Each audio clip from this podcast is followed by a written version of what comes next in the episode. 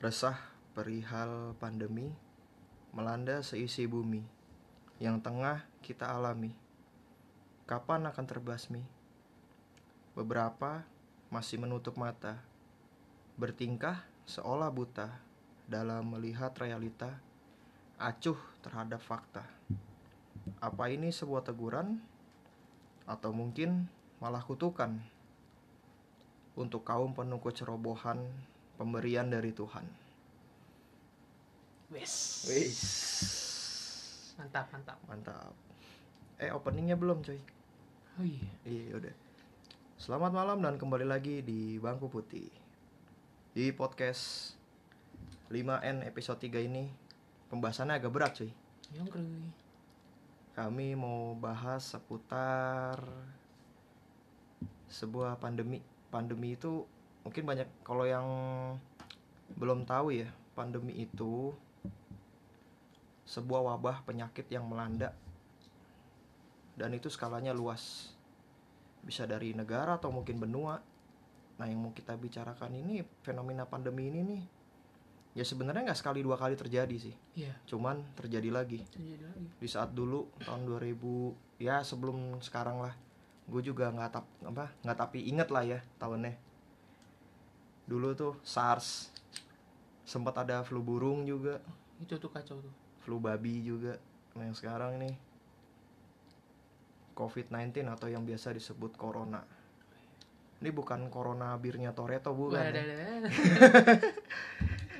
Saya suka. ya iyalah. memang dasar anda itu pemabuk Nah, corona. corona Kalau bicara corona itu sebenarnya gue ngelihatnya itu sebagai bentuk dari azab, azab. Azab. azab. Ya nggak azab juga sih menurut gue sih lebih kayak teguran lah, teguran. Teguran. Karena kalau dilihat-lihat juga kan bumi kita ini sekarang penuh dengan polusi segala macam kekacauan yang ada Tapi emang relate sama polusi ya? ya relate sangat sangat relate karena ya kita udah lihat kan sekarang ada gerakan yaitu namanya lockdown wis lockdown Tapi di Indo belum diberlakukan. ya di negara lain Iya, contohnya negara maju. kita ambil contoh di Itali. Itali berkat adanya lockdown selama hampir ya mungkin dua pekan ya dua pekan atau berapa ini Eh, di Itali baru sepekan. Kalau mau ngambil yang lama di daerah asalnya aja. oh ya di Ci- Tiongkok. Tiongkok deh Cancin-cancin aja. Tiongkok, Tiongkok. Tiongkok ya kan sebenarnya nggak masalah buat saya manggil Wuhan, Wuhan. Wuhan Di daerah Wuhan. nah selama lockdown itu Lumayan terkendali. terkendali banget dari segi eh, padatnya arus lalu lintas terutama ya karena kalau diperbandingkan dengan beberapa beberapa bulan yang lalu lalu lintas di sana ya masih padat seperti Ah. biasanya tapi dengan adanya lockdown ini pengurangan dari padat lalu lintas makin lama makin meni- menipis sedikit dan Hmm. hampir tidak ada ibaratnya selama hampir dua pekan Hmm, bisa dibilang polusi di daerah itu mulai menghilang menghilang. seperti itu Tapi kalau bicara lockdown ya, emang sih gua pernah baca di internet kan. Hmm. entah itu gua browsing berita terus vi intinya sih bukan bermaksud sombong ya gua berusaha sebisa mungkin memanfaatkan teknologi dengan baik dan benar nggak kayak lulu orang lah ibaratnya siapa nih ya banyak lah netizen omnivora plus 62 yang Iya. Kampang banget sih kalau kata gua sih. Kampang ya ibaratnya mereka punya ti maksudnya mereka punya media. Mereka punya TV mereka punya handphone. Kurang dipakai untuk kegiatan yang sebenarnya sih sebenarnya tuh mereka berguna banget buat mereka ketimbang hal-hal yang lain ya kayak ibaratnya taruhlah kepoin orang ngurusin masalah orang ya. ngel buat sarana ngeluh atau mungkin dia buka platform atau buka channel lihat apa lihat apa apa yang dilihat dan didengar itu ya sampah semua sih sebenarnya cuman ya udah udah terlalu ngalor ngidul cuy Iya, betul. back to topic back to Back topic to topic. iya gua kan kayak ya gua browsing di internet terus gua lihat di berita juga di di negara asalnya itu di daerah di daerah negara asalnya tempat COVID-19 itu pertama kali terindikasi ya? Eh terindikasi apa sih? Maksudnya apa sih kalau terinfeksi kan kamu? Ya intinya ada hasilnya lah. Muncul, iya muncul. Muncul hasil dari di di negara asalnya di tempat asalnya tuh setelah ada lockdown itu lebih terkendali. Ya. semuanya lebih terkendali. Ya kalau angka terinfeksi sih emang masih nambah. Cuman tingkat apa angka sembuhnya itu ini lebih lebih juga. Karena ya kesiapan itu tadi. Betul. mereka sigap lah ibaratnya untuk mengendalikan itu. Dan di beberapa negara maju. Kalau dilihat dari negara kita ya. Aduh. aduh. Ini sebenarnya sih gua pribadi ya anak BP pribadi itu nggak terlalu yang gimana gimana sama pemerintah sih. Bukan fraksi dari kubu cebong kah kampret kah. Kami mah tidak netral aja netral aja sih sebenarnya. Cuman kalau ngeliat pemerintah yang sekarang ya dalam mengatasi ini tuh kalau menurut gua ya masih agak lamban sih. Ya. agak lamban. Soalnya kenapa gue bisa bilang kayak gitu ya kembali lagi ke media tadi.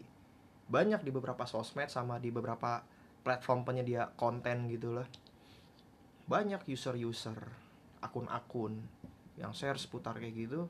Dan di situ tuh kayak pemerintah bener-bener dikritik pemerintah bener-bener diserang karena ya kelambanannya ini. Kayak ibaratnya mau sampai kapan sih? Betul. mau sampai kapan kayak gitu? Ya juga ya sebenarnya kalau ngomongin media ya menurut gue ya memang sempat beberapa hari kebelakangan media bener-bener agak menurut gue agak kacau juga sih iya dalam hal seputar info tentang Mm-mm. covid 19 sebe- ini. ya 19 ini yang menurut gue sebenarnya eh, apa ya langkah-langkah untuk bisa mengantisipasinya itu ya terbilang cukup mudah lah simple simple tapi dengan adanya beberapa berita Mm-mm. dari media-media yang bisa dikategorikan memberikan informasi Mm-mm. terlalu ini loh kalau dilihat seakan-akan ya lebih lebihkan gitu loh jadi ya menciptakan satu kepanikan massal tadi Itu. gitu.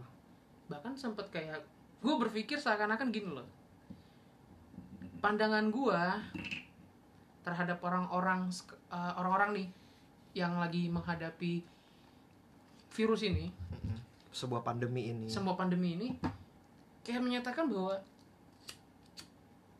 corona itu sama dengan AIDS, Hmm. HIV. Wah, gila sih. itu kalau yang itu kita bisa bahas belakangan aja nggak Ya bisa sih, bisa, Bisa, bisa. Jadi yang yang kayaknya sih yang lebih enak sekarang kita bahas itu ya tentang bagaimana Bagaimana apa itu? ya negara kita Oh. dalam menyingkapinya Ya. Kayak ibaratnya sekarang gini. Pemerintah mau sampai kapan? Di sini pribadi ya kami nggak nggak mau kayak akun-akun yang barusan gue ceritain entah itu dari sosmed atau dari platform penyedia konten ya Ah. mereka bikin satu ya itu bisa dibilang karya nggak sih Apa tuh? yang kayak tadi itu ya intinya satu keresahan lah yang mereka ungkapkan gitu untuk pemerintah itu sendiri. Ya sekarang gini kita sebagai pihak tengah lah ibaratnya lah. Hmm. sebagai pengamat lah. Asik bukan pengamat juga sih. Penikmat ya ini nggak bisa dinikmatin juga sih. Apa yang mau dinikmatin, Pak? apa yang mau dinikmatin juga? Ya ibaratnya kita sebagai apa ya netizen awam lah. Ya, kita bukan netizen maha benar. Karena kebenaran cuma milik Tuhan. Betul. betul. Kayak ibaratnya pemerintah mau sampai kapan terlepas it's okay. Banyak juga yang bela pemerintah tapi nggak menutup kemungkinan banyak juga yang bakal menyerang pemerintah kalau Betul. masih sampai kayak sekarang ini. Kayak masih terkesan lamban dan itu gitu juga kayak ya nggak siap sih kalau menurut gue sih. Indonesia ngadepin pandemi ini nggak siap belum siap. Masih terkesan lamban udah gitu. Kayak cuma baru di beberapa daerah yang rumah sakitnya itu untuk apa rumah sakit rujukannya bisa mudah memfa- memfasilitasi orang-orang yang sekiranya mau periksa. Ya. Kayak kita berbicara eh kami berbicara di tempat kami tinggal lah di Jakarta lah. Hmm. di Jakarta ada banyak rumah sakit rujukan. Cuma gini cuy. Untuk periksanya itu seharusnya ini kan bicara tentang sebuah pandemi yang menjadi masalah sosial ya. Hmm. bukan nasional lagi sebenarnya sih sosial gue bilang sosial. Sosial itu ya bisa Iya, nasional iya. bisa internasional. Intinya satu masalah yang melibatkan orang banyak. Orang banyak. Iya. Sosiologi saya 9 nilainya pak. Wah, Hai saya nggak belajar sih. Ya kan ada anak IPA saya anak IPS kayak di Jakarta itu gimana ya? Rumah sakit rujukannya mereka bisa. Mereka bisa kayak gitu. Maksudnya mereka memfasilitasi. Cuma kok masih terkendala. Gue bilang terkendala ini apa? Di biayanya itu sendiri. Oh iya. Itu kalau dihitung-hitung bisa habis ratusan ribu cuy. Untuk periksa doang? Untuk periksa doang. Untuk konsultasi konsultasi gratis. Ya periksanya bayar. Waduh. Nah makanya ini yang gue baca di internet tuh begitu. Di beberapa rumah sakit rujukan di Jakarta itu begitu. Konsultasi COVID-19 gratis. Nah begitu lo mau periksa bayar nah untuk pengobatannya itu nanti nanti kan katanya di- ditanyain tuh ya kita ada riwayat atau enggak maksudnya riwayat dalam artian riwayat perjalanan ke negara yang terindikasi Hah? atau enggak kontak dengan orang-orang yang sekarang jadi PDP. Hmm, hmm. PDP itu kalau buat yang belum tahu itu pasien dalam pengawasan. Kayak gitu. Kayak aduh, gimana sih nih Jakarta nih ibaratnya Jakarta itu kan kalau di Indonesia itu ya sekarang gini. Jakarta itu pusat bisnis, pusat Mm-mm. pemerintahan. betul Ya kali gituan masih mau dibisnisin, makanya ya ambil satu contoh daerah lah. Ini gua bukan berarti gua membangga-banggakan daerah asal gua enggak, karena gua baru baca aja sih. Di Jawa Tengah. Jawa Tengah gratis cuy, periksa kayak gitu. gratis Gratis. Itu di mana tuh lebih tepatnya Semua Jawa Tengah, semua Jawa Tengah semua Jawa Tengah. Hmm. Cuman lebih dipusatkan di daerah Semarang sih, karena ibu kota kan. Beberapa rumah sakit rujukan di sana. ngapain saya balik ke Jakarta atau gitu saya di Jak- di Semarang aja ya Ya ngapain lu ke sini juga? ngapain juga lu ke sini? iya iya aduh ya sebenarnya sih gini sih kalau gue mandangnya kenapa gue mau balik ke Ja- ke Jakarta ya dari Semarang satu kan kita namanya ini apa tadi sebutannya Pandemi. pandemi ini kan eh kita sudah sudah sudah tahu lah cara penularannya seperti apa Iya. bukan hanya dari Kontak, kontak saja bahkan dari udara pun bisa. udara dan ya barang ataupun kayak sesuatu yang ada medianya. media yang bisa disentuh gitu Mm-mm. ibaratnya itu juga berpotensi kan Iya. nah jadi gue mikirnya seperti ini awalnya ketika eh, sudah sempat apa ya geger lah ibaratnya Mm-mm. geger di di Indonesia terutama gue memutuskan untuk pulang karena ketika yang gue yang gue takutin kalau gue tetap berada di sana satu misalkan gue terindikasi Mm-mm. pasti kan mau nggak mau kan gue masih ada Diisolasi. di isolasi dirujuk rumah sakit Mm-mm.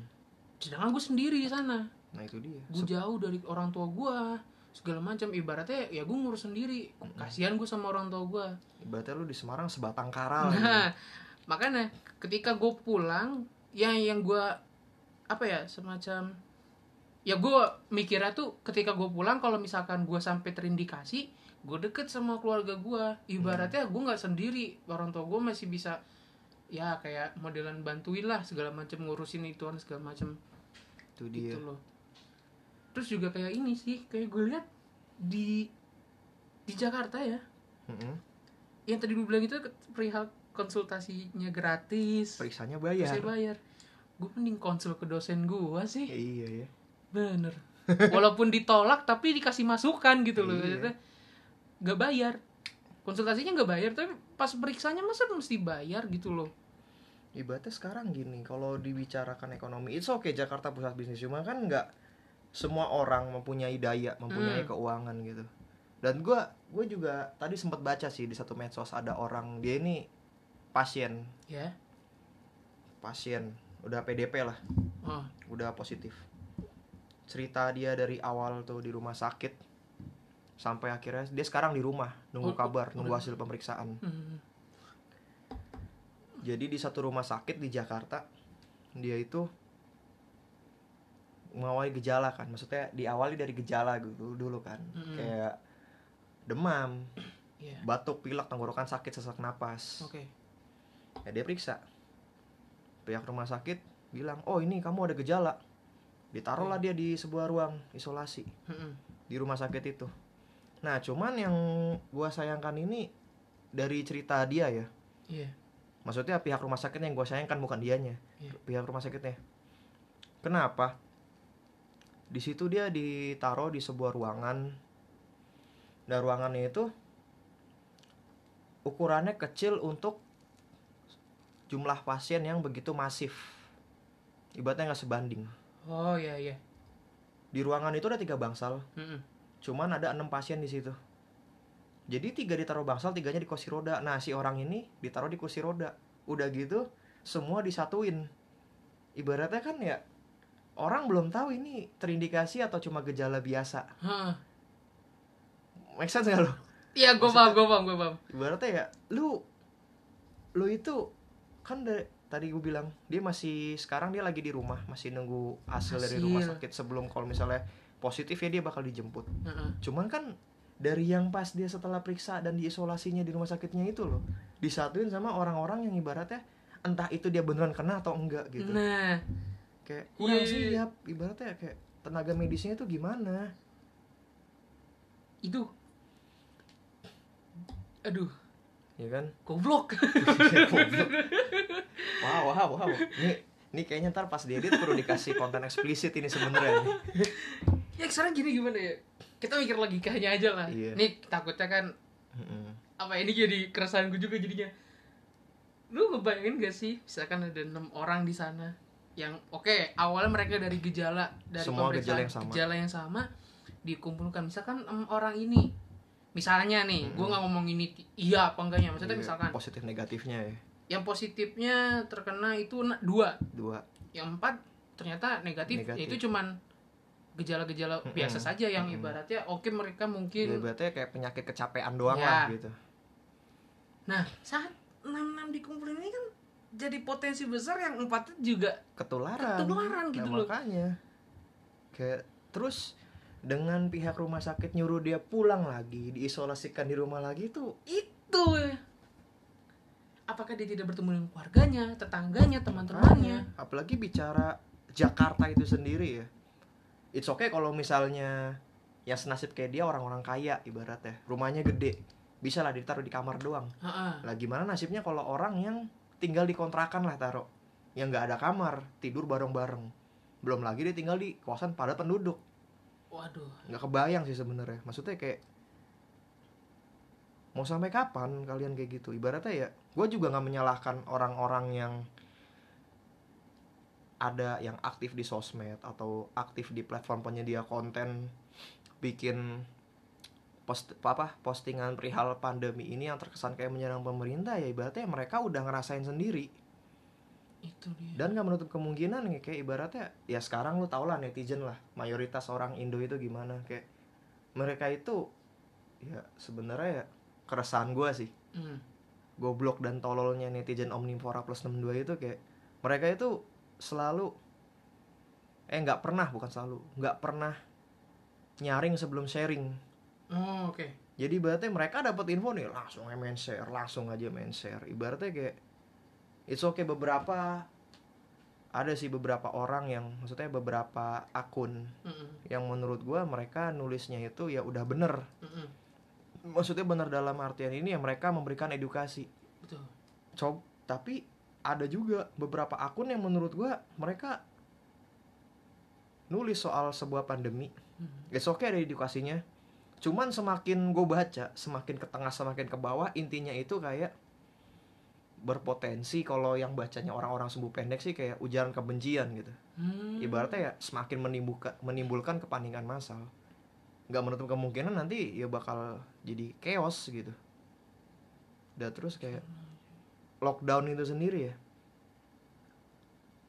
Ah ya, lockdown. Aduh ini, ini. tadi tadi tadi gue baru tadi lihat loh di, di TV loh gua baru lihat tadi loh kayak gue nggak usah sebut salah salah gue nggak gue nggak mau nyebut salah satu stasiun TV-nya Ah, lah beritanya aja, beritanya aja. bukan berita itu dia kayak Apa?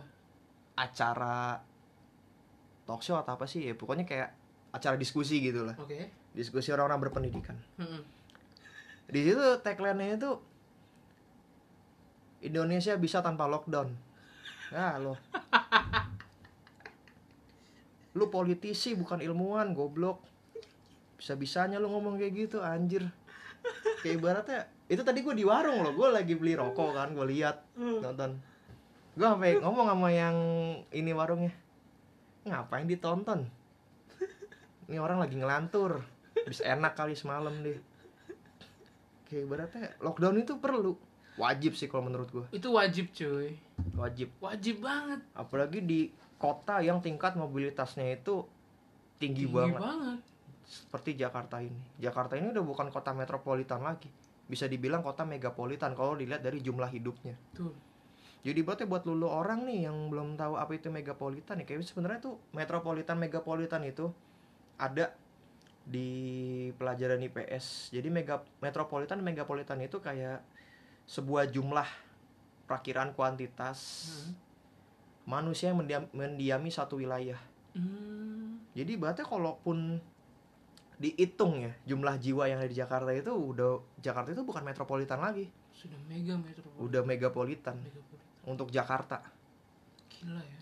Emang udah saking padatnya dan di saat dia ngomong Jakarta bisa tanpa lockdown itu, eh Indonesia bisa tanpa lockdown itu, dia ini ngomong di Jakarta. Coba lu makan apa sih semalam anjir? Terlalu apa ya? Kalau bahasanya itu Terlalu pede sih. terlalu pet. Ya sekarang gini, ibaratnya dia bisa ngomong kayak gitu. Kalau misalnya kita tarik lagi kesimpulan apa yang kami omongi belakangan ini. Saya sekarang gini, dia bisa dia bisa ngomong Indonesia bisa tanpa lockdown dan sedangkan penanganan medisnya pun masih kayak Begitu. ya ibaratnya kalau dalam ibaratnya kalau kita analogikan pangan, penanganan medisnya ini dalam sebuah tu- apa bentuk tubuh manusia penanganan medisnya ini kayak orang jalannya masih pincang Hmm, iya. Iya, iya benar benar benar. masih pincang Belum sempurna. belum sempurna nggak siap belum siap karena itu tadi Gokil sih. Kacau. ini gue sebenarnya sih gue nggak mendukung ya kembali lagi kami di sini netral gue nggak mendukung siapa pun orang entah dia pemilik sosmed atau pemilik apa punya akun di platform penyedia konten tadi yang terus-terusan aktif entah dia menulis kah atau posting dalam bentuk video audio segala macam yang bisa dikategorikan sebuah media ya Hmm. yang menyerang pemerintah membicarakan pandemi ini. Ya kami nggak mendukung cuman ya, omongan mereka ada benarnya. Kalian yang di atas mau sampai kapan? Sombong itu mau sampai kapan? Emang nggak ingat? Ini tuh ya kayak lu yang ngomongin tadi mas, bisa dikategorikan sebuah musibah atau azab, sebuah teguran gitu Iya, pasti. dari. Tuhan. Kayak betul lu dikasih kayak gini lu masih berusaha untuk nyombong gitu. Di saat lu it's okay lah, lu bisa pede ngomong Indonesia tanpa lockdown. Asal gimana? Beres nggak medisnya? Tuh. Terus tadi gua lihat juga di berita presiden kita mencanangkan periksa masalah corona itu hebat sih sebenarnya. Dan semoga bisa terrealisasi. Amin. Semoga bisa terrealisasi. Dan semoga dana yang dianggarkan itu tidak dikorupsi. Amin. Itu dia. Amin itu. Itu. itu. yang lebih penting sebenarnya. Penting Jadi sekali. kalau misalnya presiden udah mencanangkan otomatis ada anggarannya dong. Betul. Nah kalau misalnya anggarannya masih dikorupsi juga, pengen ketemu gue belah palanya bener yang korupsi itu. Bener. ya? Kalau enggak gue beliin tiket pesawat, gue terbangin ke Tiongkok sono. ya liburan di nggak Iya suruh liburan gak usah balik lagi. kena kena sekalian kacau ya sekarang ya iya sebenarnya presiden kita sudah hebat cuy hebat sudah mencanangkan program itu periksa masalah asal jangan dikorupsi anggarannya tuh ya sekarang gini yang masih ada biaya maksudnya kayak rumah sakit nggak duitnya masih susah. Tuh maksudnya masih kayak ibaratnya orang masih kayak bodoh amat lah ibaratnya. Untuk kaum menengah ke bawah kayak mereka ibaratnya ah itu mah apaan sih? Gue masih sehat-sehat aja. Paling kalau kayak gejala-gejala paling kayak ah meriang biasa gini gitu doang. Cuma kan sekarang ya gimana? Udah nggak bisa dipandang remeh sebenarnya. Ini gue ngomong kayak gini juga bukan menciptakan kepanikan masal enggak. Semua kembali lagi ke pribadi masing-masing. Ya, pastilah cuy. Mm-mm. Bicara pandemi ini tuh wah. Luas sih cuy. Luas luas. Soalnya semua belahan dunia udah kena. Iya. ada sih gue belum pernah dengar berita pandemi ini di satu wilayah. Madagaskar. Be- beda pak. Penyakitnya udah beda pak. Madagaskar nggak ada manusia cuy. Hewan semua. Kalau lihat channel yang hewan-hewan tuh gue nggak mau nama nama gue nggak mau nyebut nama channel ya gue udah pokoknya ya hewan-hewan lah. Mhm. yang kalau lu lihat cita ngejar rusa singa ngejar kuda zebra tuh yang buaya makan ini makan itu ya di wilayah situ belum ada sih gue belum pernah dengar berita sebuah apa pandemi ini nyampe di situ. Penyakitnya beda pak. Beda ya? Beda. Terus di Antartika juga belum nih ya jangan sampai juga sih masuk angin penyakitnya mah Antartika mah. Eh, hipotermia lah masuk angin sih. Kan kutub cuy. Ya dari masuk angin dari hipotermia. Anjay. Tapi gue ngebayangin aja di Antartika ada orang masuk angin terus dikerokin gitu. Enggak sih. Gue bilang sih kalau kayak virus itu nggak mungkin bisa hidup di Antartika sih. Iya karena kan suhunya pak. Suhunya terlalu dan ekstrim di Madagaskar juga sebenarnya mungkin juga nggak iya. nggak ini karena kan suhu panas sebenarnya bicara tentang itu itu kan virus ya. Cuma virusnya beda lain daripada yang lain. Kalau virus biasa sih sebenarnya yang namanya virus itu beda sama bakteri ya. Virus itu dia kalau kena udara bebas hitungan detik bisa mati. Cuma kalau virus ini beda dia imunnya itu lebih kuat. Hmm. cuman kembali lagi nggak perlu parnoid gimana gimana sih. Iyalah. Apalagi buat kalian ya yang netizen yang menurut gua sampah lah. Kayak lu suka posting-posting entah itu lu upload status WhatsApp kah, Instastory kah, lu upload foto di medsos lu kayak Facebook, Twitter, Instagram segala macem pakai masker nulis caption sampah tuh kampang sih kalau menurut gue sih. Ibaratnya lu kalau mau itu ya udah mau memerangi ya udah perangi jaga kualitas hidup nggak usah yang sok-sok ditongol-tongolin gitu Iya. ngerti gak sih? Ngapain anjir? Apalagi ya oknum-oknum yang penimbun lah. Wah ini nih. Ya ini yang bangsat ini. Ini cuma kemarin saya ngebantuin pak. Saya posting di Instagram. Saya ngebantuin saya lihat wah penjualannya it's okay. Hah, ibaratnya gila lu lu. Lu sekali nimbun hah. terus lu angkat. Maksudnya bukan angkat sih lepas. Lu Lepas. lepas. Itu duit keuntungannya bisa buat beli motor anjir. Gila. Gila. gila. Nggak itu oknum itu kacau juga sih. Yang lebih kacau ya oknum-oknum yang maksudnya bukan oknum sih netizen yang termakan kepanikan massal sih sebenarnya yang lebih kacau sih yang Ibaratnya itu ya, apa buying apa sih gue lupa yang apa sih gue lupa sebutnya borong-borong sembako ya weh borong-borong itu lah tuh ya, Iya. apa sih sebutannya buying apa gitu Iya, Buying, itulah. buying panic apa ya udah apa oh panic buying Iya panic buying tuh itu itu bangsat sih. Sekarang Iya. gini bayangin lu. Asir. Ya gue tahu dengan adanya ini kan pasti ada apa juga kayak lockdown. Lu di rumah aja.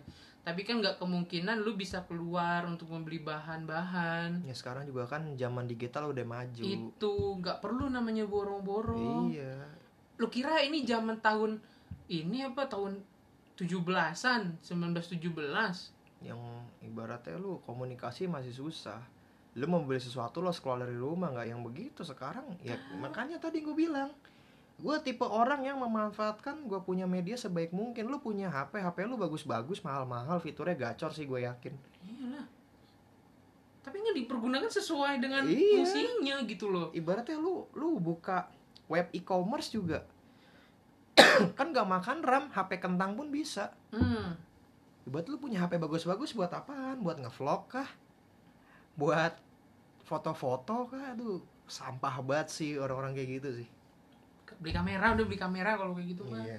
ngapain beli HP Gak usah beli HP bagus-bagus dah kalau lu makainya masih kayak gitu. Maksudnya HP-nya bagus cuman yang make. Ini ibaratnya nih HP-nya Andro- Android, Hmm. cuman usernya masih poliponik gitu.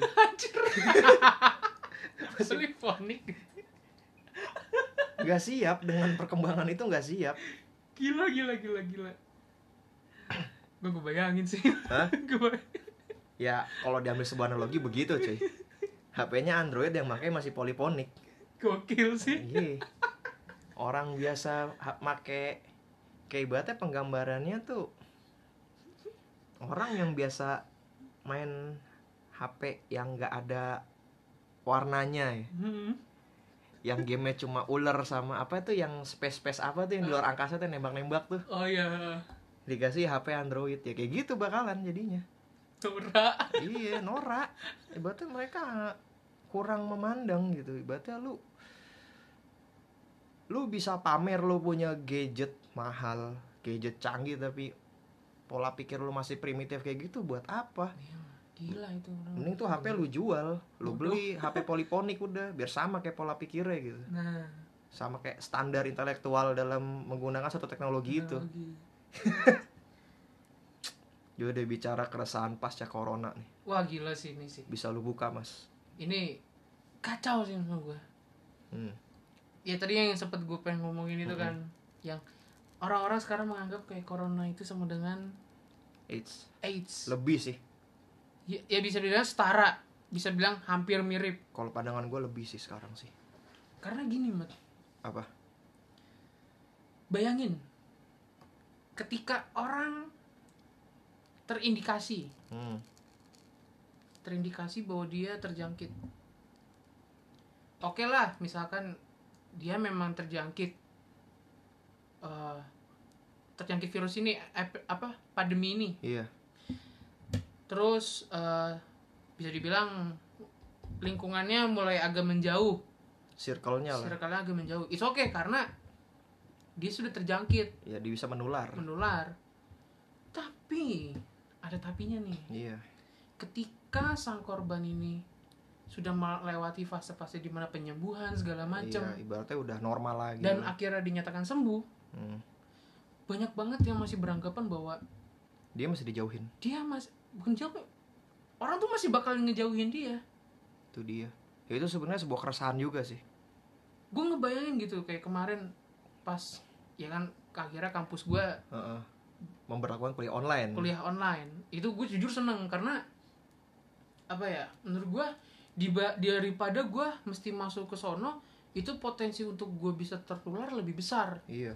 ya gue kan juga sebagai orang ya jaga-jaga lah supaya gue nggak nggak nggak nggak kena gitu nah gue ngebayangin aja loh misalnya gue apa namanya gue terjang gue apa ya terkena gitu gue Iya. di di identitas identifi apa sih bahasanya Terindikasi. terindikasi bahwa gue tuh mempunyai penyakit ini Iya, ter- sudah terjangkit lah ya. oke saat gue terjangkit teman-teman gue menghilang maksudnya gue menghilang sih. Jaga jarak. jaga jarak gue masih gue masih paham ya karena gue nggak mau teman-teman gue Ketularan. ketularan tapi ketika gue sudah sembuh Hmm. teman-teman gue bakalan balik lagi ke gue Bakal balik lagi atau enggak gitu. itu loh masalahnya dan banyak sekarang di Indonesia seperti itu beranggapan bahwa itu sama kayak ini seakan-akan Iya. corona, corona ini nggak ada penye- nggak ada penyembuhannya Padahal bisa. kayak gitu loh Dan kalau dapat penanganan yang tepat bisa sembuh. tuh Gampang sembuh sebenarnya gue bilang sih gampang sembuh. Kalau- Kalau dapat penanganan yang tepat iyalah pasti lah dengan aksi medis yang tepat. Cuma kalau di Indonesia ini ya kembali lagi, udah lah nggak usah diperpanjang lah, capek gue ngomongin negara kita itu nanganin corona ini itu, aduh. Duh, kacau gitu Sebenarnya gue nggak mau ikut mengkritisi, gue cuma berharap iyalah di saat udah banyak yang nyerang, apa para yang di atas nih, yang di atas gue bukan berarti gue bilang Tuhan enggak, beda cuy. iyalah Berarti kalau Tuhan mau ngilangin ya udah kun fayakun hilang. betul Ya manusianya ini gimana? Para pejabat, para petinggi negara ini gimana? orang gue juga sampai ngomong gue kalau misalkan gue kena virus ini gue nggak nggak apa-apa gue nggak gue nggak gimana gimana Bakal berobat. gue gue berobat sampai sembuh sampai sembuh gue masih ya elah corona doang sepele kalau gue Iya. ngomongin sebenarnya tapi gue balik lagi gue mikir efek setelah itu apakah gimana gitu loh iya maksudnya. itu sebuah keresahan juga sebenarnya sih. Makanya kayak orang Indonesia tuh harus bisa ini loh. Saya ya yang kurangnya itu sumbu pendek gampang termakan kebodohan dan seakan-akan bangga dengan kebodohan yang mereka anut itu. Karena pak berarti ini orang kena penyakit gini gini gini. Ya kalau misalnya lu mandang orang lain begitu coba kalau terjadi sama keluarga lu coba kalau terjadi sama diri lu diri kalian ya gimana? Bisa ngebayangin gak gimana beban moralnya? Makanya pak. Itu sebuah apa ya modelnya ya? Beban gitu loh jadi beban iya sendiri. Karena beban moral. beban gue udah cukup lah gitu loh. Gue ya gitulah. Iya. masa dengan gue ada penyakit ditambah penyakit beban gue makin nambah lagi gitu loh. Maksud gue ya udah cukup lah gue bebannya kayak gini. Nggak perlu ditambah-tambahin lagi gitu loh maksud gue Iya. sebenarnya kayak gitu jadi ya intinya bicara tentang pandemi ini ya kita nggak perlu panik. Ya stay santuy aja. Santuy aja. Stay santuy. Yang penting gimana kita menjaga kualitas hidup kita. Betul. Pola hidup yang sehat mandi dua kali sehari. Minimal. Minimal. Maksimal mah bebas. Bebas. 10 kali juga eh nggak nggak nggak boleh juga. Lu kebanyakan mandi lu kena kanker kulit ntar. Iya juga sih kulit tuh ini nama sabun terus soalnya. Ya kan kalau dia mandinya pakai air doang apa apa selanjutnya. Buang air mau bazir cuy. Bisa tahu kan dia punya penampungan sendiri yang nggak harus dari siapa-siapa gitu kan. Ya kecuali kalau dia punya teknologi yang bisa nyuling air kencing dia jadi air bersih sih it's okay lah. Pengen gue sih punya teknologi kayak gitu. Ya suka suka dia suka suka mereka lah kayak gitu lah. Iya berarti ya tadi ya udah itu sih intinya. Jaga pola hidup. Betul. Jangan jorok. Terus nggak perlu termakan isu kepanikan massal. Iya. nggak perlu termakan hoax. Nggak usah ikut-ikutan alay. Nggak usah jadi orang kampang. Jangan jadi sampah. Dan pesan dari kami untuk para penguasa ya yang ada di atas tuh. Jangan tutup mata lah. Ya GC sebisa mungkin. Harus. Mau sampai kapan? Semakin kalian tutup mata semakin kalian akan diserang. Ini bukan perihal golongan lagi. Iya, ini, Ini tuh yang kayak gini tuh udah nggak bisa dipoliti, udah nggak bisa dipolitisasi lagi. iya. Karena ini udah perihal kesosialan. Iya, udah udah mas, kebersamaan. udah masalah sosial. dan harus diselesaikan bareng-bareng dan secepat mungkin. Iya, sebenarnya masyarakat gue yakin mau kok. Mau. ibaratnya ada ya bisa taruh lah. Pemerintah membutakan ini relawan segini gini gini gini. Masyarakat pasti turun. Turun. Karena ini udah ini balik lagi nih soal sebuah kemanusiaan sebuah pandemi, gitu loh humanitic pandemic, kalau bahasa Inggrisnya tuh asik. ya kayak gitu Sebuah pandemi kemanusiaan. masyarakat bakal mau tuh bakal mau bantu tapi balik lagi dari penguasanya karena mereka yang punya kekuasaan Iya, mereka yang punya wewenang. kita ya masyarakat ya cuma bisa memohon meminta Mm-mm. dan kita bisa membantu udah itu, Itu doang dia, itu dia. Jadi ya ya gitu Jadi aja ya, sih cukup sampai di sini ya. Pesannya tadi tuh berapa kali gue ngomong jaga pola hidup sehat tuh. banyak banget pak pokoknya ya itu udah jadi harus Iya, kewajiban iya, juga sih iya, memang iya, iya. Pesannya, nih kelima kali gue ngomong ini. kali ya anjir Jaga pola hidup sehat. Jangan termakan isu kebodohan. ya Jangan jadi manusia kampang. betul Dan intinya stay santuy. santuy terus Ibaratnya semua penyakit itu bersugesti dari ot- berawal dari sugesti otak. Di saat lu mikir, oh gue bakal kena, gue bakal kena, gue bakal kena. Di saat lu bersinggungan ya lu bakal kena beneran karena termakan sugesti otak itu sendiri. Di saat lu mikir, ah gue sehat kok, gue ini kok, gue itu kok. Lagian kalau bicara fakta ya, orang-orang yang meninggal itu rata-rata sudah usia lanjut dan udah di luar usia produktif lah. Mm-mm. Maksudnya ibaratnya untuk kesehatan mereka sendiri sebelum ada pandemi ini pun ya butuh penanganan gitu. iya betul ibaratnya lu kalian itu nggak perlu takut yang gimana gimana lah, nggak perlu panik yang gimana gimana dan sebisa mungkin jangan bikin hoax juga, Iya. jangan tolol lah ibaratnya lah. Iya goblok aja Jadi cukup sampai di sini podcast 5N dari Bangku Putih malam ini. Untuk seterusnya insya Allah kami bakal terus mengudara di Spotify dan platform podcast lainnya setiap malam minggu untuk menemani kalian para tuna asmara atau para pasangan yang bingung mau ke mana, bingung mau ngeluarin di mana, ya atau apalah itulah. mumpung lagi ada lockdown juga nih Iya, ya mau kan? ada lockdown juga dan menemani kalian juga para sobat gabut, para sobat ambiar dan ya intinya semua netizen Omnivora plus 62.